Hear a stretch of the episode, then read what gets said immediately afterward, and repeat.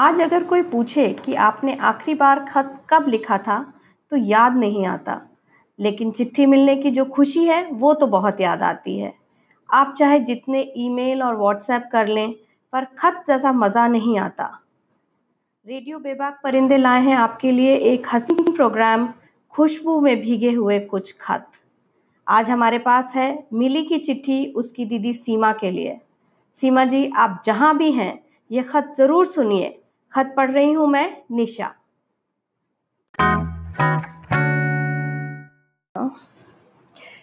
मेरी प्यारी दीदी, कितना अजीब सा लग रहा है तुम्हें खत लिखना। ऐसा क्यों होता है कि जिन्हें हम बहुत बहुत प्यार करते हैं, उनसे कह नहीं पाते? खत के ज़रिए से भी नहीं। लेकिन इस बार ऐसा नहीं है। मैं तुमसे बहुत कुछ कहना चाहती हूँ। कल रात तुम्हारे को सपने में देखा और पता है तुम कितनी बड़ी थी। सिर्फ़ दस साल की और मैं सात साल की। बिल्कुल साफ़ साफ़ देखा मैंने कि हम लोग गर्मी की छुट्टियों में दोस्तों के साथ खेलने निकल रहे हैं। याद है, पूरे दिन सिर्फ़ खेलते रहते थे। कभी पकड़म पकड़ाई, कभी खो खो और कभी गुड़िया का घर। कच्चे आम और इमली पर हमारा जम के झगड़ा होता था। एक बार याद है, मम्मी ने डांटा था और हम दोनों ने तय किया था कि हम घर छोड़कर चले जाएँगे और हम निकल पड़े थे कंपनी बाग की तरफ़। वही एक रास्ता पता था हमें। दो घंटे वहाँ बैठे रहने के बाद फिर भूख लगने लगी थी।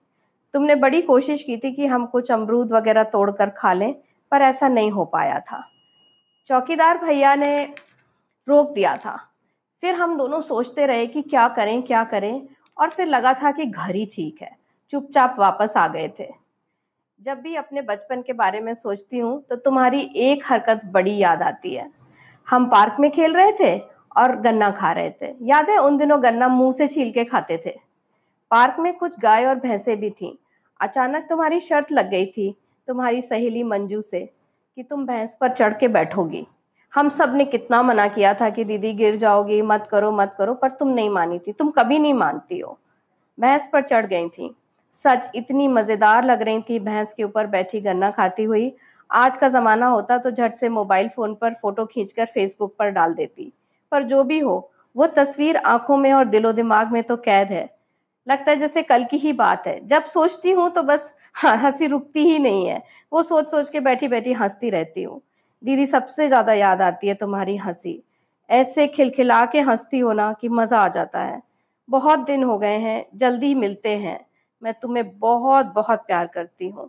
ढेर सारे प्यार के साथ मिली जल्दी आओ ना।